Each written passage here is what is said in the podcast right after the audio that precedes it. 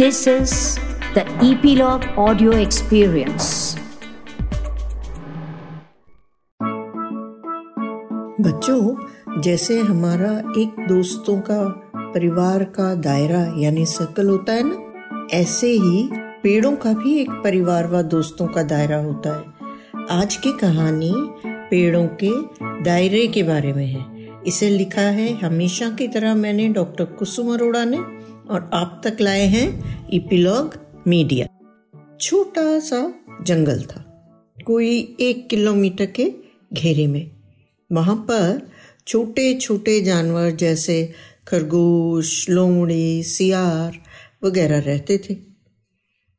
पेड़ यहाँ पर कुल मिलाकर पच्चीस तीस ही थे।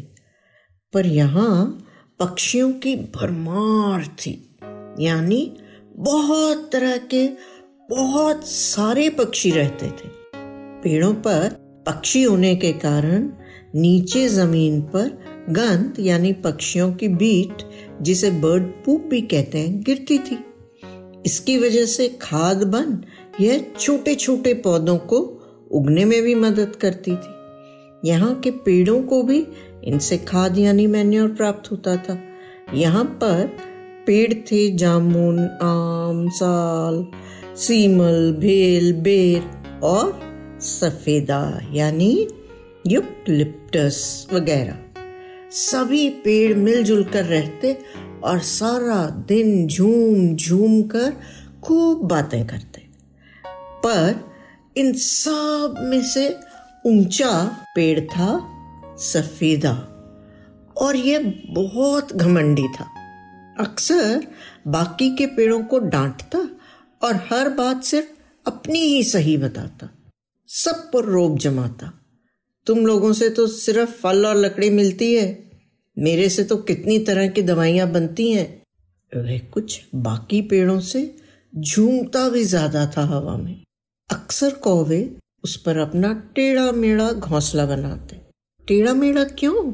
क्योंकि कौवे, चील, बाज, इन सब का ना आकार बड़ा, यानी साइज़ बड़ा होने के कारण इनकी चोंच भी बड़ी होती है।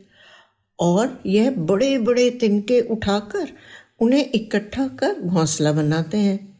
कबूतर का भी घोंसला ऐसा ही होता है। आपके घर में या आसपास कभी दिखे तो ज़रूर देखना।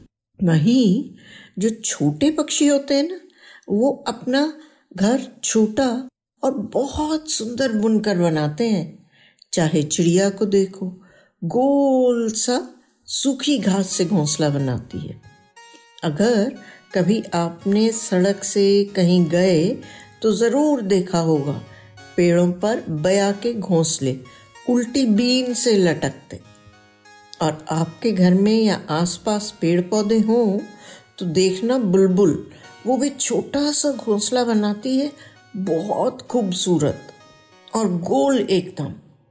और हमिंग बर्ड के घर के बारे में तो यह मशहूर है कि उसका घोंसला सबसे विचित्र, यानी डिफरेंट होता है। और वो, उसका जो घोंसला होता है ना, वो इलास्टिक होता है। जैसे जैसे बच्चे बढ़ते हैं, उसका घर का साइज़ भी बढ़ता जाता है। और एक और छोटी सी चिड़िया है, जिसे कहते हैं टेलर बर्ड ये तो पता है क्या करती है? दो बड़े पत्तों को आपस में सिल कर घोंसला बनाती है। चलो, यह तो बात हुई पक्षियों की। अब वापस आते हैं सफेदा, यानी यूक्लिप्टस पर। यह इकलौता घमंडी पेड़ कौमों से भी परेशान था, क्योंकि यह कितना भी झूम ले, इस पर ऊपर की तरफ़ कौवे घर बना ही लेते थे। एक दिन एक बाज आया। और यूक्लिप्टस पर बैठ गया उसके आते ही बाकी सभी पक्षी वहाँ से उड़ गए। यूक्लिप्टस बहुत खुश हुआ। उसने बाज से दोस्ती कर ली और बोला, बाज भैया, आप अपना घर मेरी शाखाओं पर, यानी ब्रांचेस पर बना लो। यूक्लिप्टस ऊपर होने की वजह से बाज मान गया पर बोला मैं अपनी पत्नी से भी सलाह करूँगा। बच्चों, बाज ना अकेले रहते हैं, अक्सर। पर जीवन भर एक ही जोड़े में रहते हैं मतलब एक ही नर और मादा इकट्ठे अपना घोंसला बनाते हैं और अपने बच्चों को पालते हैं। और एक और खासियत होती है बाज के घोंसले की, कि यह भी तिनकों का ही बना होता है, पर इसकी जो बाहर की लेयर होती है ना, उसके ऊपर बाज कांटेदार टहनियाँ रखता है, ताकि कोई भी उसके बच्चों को नुकसान ना पहुँचा सके। बाज अगले दिन अपनी पत्नी के साथ आया। दोनों ने यह छोटा सा जंगल देखा और यह जंगल उन्हें भाग गया मतलब अच्छा लगने लगा। उन्होंने इस ऊँचे यूक्लिप्टस पेड़ के सबसे ऊँचे स्थान पर घोंसला बनाना शुरू कर दिया। पर एक दिन बाज की पत्नी ने यूक्लिप्टस पेड़ से पूछा, आपने हमें क्यों कहा यहाँ पर घोंसला बनाने के लिए? तो पेड़ बोला, क्योंकि कौवे बहुत सारी बीट करते हैं और देखो मेरी शाखाएँ और मेरा तना कितने चिकने चिकने सुंदर हैं सफ़ेद सफ़ेद सब गंदे कर देते हैं। आप दोनों तो हवा में उड़ते रहते हैं ज़्यादा टाइम और इधर उधर रहते हैं तो आपसे मैं ज़्यादा गंदा नहीं होता हूँ। उन दोनों को अच्छा लगा। उन्होंने घोंसला बना लिया, और क्योंकि वहाँ पर खूब सारे पक्षी थे, खूब सारे छोटे छोटे जानवर थे तो दोनों बाज भी खुश थे उन्हें आसानी से शिकार मिल रहा था। अब ऐसे ही कुछ समय बीत गया। अब क्या था कि बाज के डर से गिलहरी भी यूक्लिप्टस के पेड़ पर नहीं आती थी। एक दिन उस जंगल में दो आदमी आए और इतना बड़ा यूक्लिप्टस का पेड़ देख बहुत खुश हुए और उन्होंने ध्यान से देखा, उसके ऊपर उन्हें बाज का घोंसला भी दिख गया। उन्होंने कहा, वाह, ये तो बहुत अच्छी बात है। ये यूक्लिप्टस इसके पत्ते, इसका तना, इसकी टहनियाँ सब हमें अच्छे दाम देंगे और बाज को भी पकड़कर हम बेच लेंगे।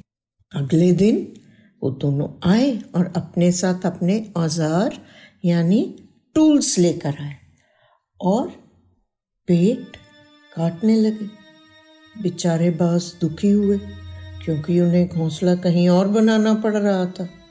उन्हें क्या मालूम था कि उनके लिए भी जाल बिछा हुआ है। हम्म?